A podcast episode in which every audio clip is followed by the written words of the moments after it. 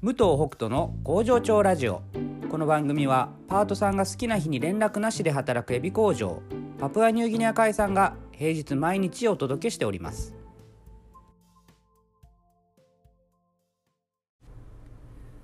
おはようございます。武藤北斗です。今日はですね勝手に答えたいと思うことがありまして、えー、実は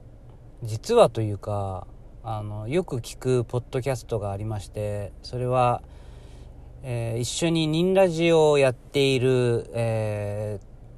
ー、バンドトゥトゥのあボーカルユージがやっている「日々の取りこぼし」というポッドキャストがありまして、えー、まあ最近とにかく暗い。あのー、もうねこれは友達だから言いますけどねもう暗すぎる。でこの間もねちょっと話そのしてる中でね誰に向かってこう話してるのかちょっとわからなくなる時があるみたいな話をしてたんですよ。まあ、よく言うんですよ、ユージはそれをね。あの、1対1でね、喋るとすごい喋るのに、あの、ポッドキャストとかになると、まあ、相手が見えないからだと思うんですけどね。あの、まあ、こう反応ももちろんこう会話をしてるわけじゃないから反応が直に返ってくるわけではないので、まあ、その辺りにこうちょっとこう違和感っていうかね感じてるのかもしれないんですけどまあユージはねあの今まで SNS とかもあのほとんどやってないから余計にそうちょっとこう感じるのかもしれないんですけどね。であの、まあ、僕がね、こう、何をか、何を考えながらじゃない、えっ、ー、と、誰に向かってね、喋ってるのかなってちょっと考えたわけですよ。で、まあ僕も今400何十回メーカーのこの収録になりますけど、まあ別にその有事と同じような悩みっていうのは全くなくて、えー、話尽きないわけですけどもこれね、まあ、明確に誰かに向かって話してるなっていう感覚はあるんですよ。だけどあんまり深く考えてなくてで今回改めて考えてみたんですよ。そしたらですねやっぱりねコメントを、まあ、お便りとかをくれた方とか実際に会った時に「あ聞いてますよ」って言われたりとかまあ、ツイッターとかフェイスブックとかでそこについてこう何か、あのー、ね、コメントくれたりとかっていう、まあ、ダイレクトに、こ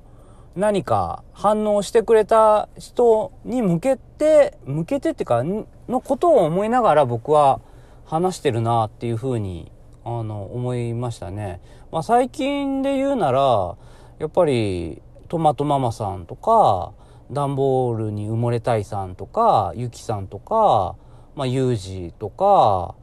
あと、まあ、直にね、会った、あの、農家さんとか、あの、最近お取引を始めてくださった方とか、あの、多分、あ、私のことだなって多分思ってる方いると思うんですけど、まあそういった方々のことを思い浮かべながら話してますね。で、やっぱりね、内容が、その日によって違うじゃないですか。仕事のことによってる時もあるし、子育てのこととか、まあ自分の普段の生活とか。で、そうなってくると、その時によってやっぱり、うん、思い浮かべてる人がまた変わってきたりね、するかなと思います。で、まあ基本的には、その、こう、そのダイレクトな反応がない人にもわかるような、形で話したいと思ってますし、まあ、おかげさまでね、すごく、あの、聞いてくださる方の数が増えてきたので、あのうん、全然その反応はないけども聞いてくださってる方がたくさんいるのはね、分かっていますから、もちろんその方たちに向けても話してるんですけど、ただ、なんかもうあまりにも漠然としすぎて話すよりは、こう、ある程度ね、思い浮かべて、うん、話した方が、話にこう、まあ、まとまりはあるかなと。で、なんかあんまり同じことの繰り返しにならないかなと。最初の頃って僕は本当に同じこと何回も何回も喋ってたなって自分でももまあ今でもそうかもしれないんですけど、あの、それってね、多分あまり思い出描いてなかったような気がするんですよね。具体的な顔で、やっぱ続ける中で、いろんな、その反応、コメントがあって、まあ、思い浮かべることができるような、こう、ところにね、いや、今やっと来たのかなっていう気はしますので、あの、まあ、有事もね、えー、ぜひ、えーあの全然質問されたわけでもないのに勝手に僕話してますけどもあのコアなねファンの方いると思うし僕もねまああの毎週聞いてますしだから特定の誰かに向けて喋ってでもう何だったらね名前出しちゃってもいいんじゃないかなと思うんだよね。うん、武藤北斗聞いてるかと。俺はこれをお前に伝えるぞ。みたいなね。感じであったとしてもそれはそれで面白いかなと思ったりね。毎週いろんな人に向けて何か発信するとかね。うん、あのそれがまあたなんかまた勝手に思いつきですけど僕は例えばこう電車の駅員さんに向けてこれを今日話をするとか、まあ、それはなんかえっ、ー、と文句とかねそういうことではなくてもっとこうあの和やかなね話でをしたりとかねまあそんなんでもなんか面白いかなと思ったりもしますけどね。はい。ということで、ユージ、頑張って誰かを思い浮かべながら話すといいんじゃないかなと思ったりしましたではまた明日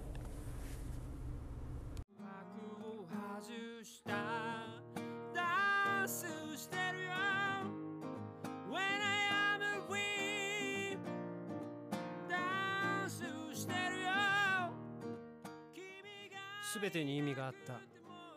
トゥトゥニューシングル When I Am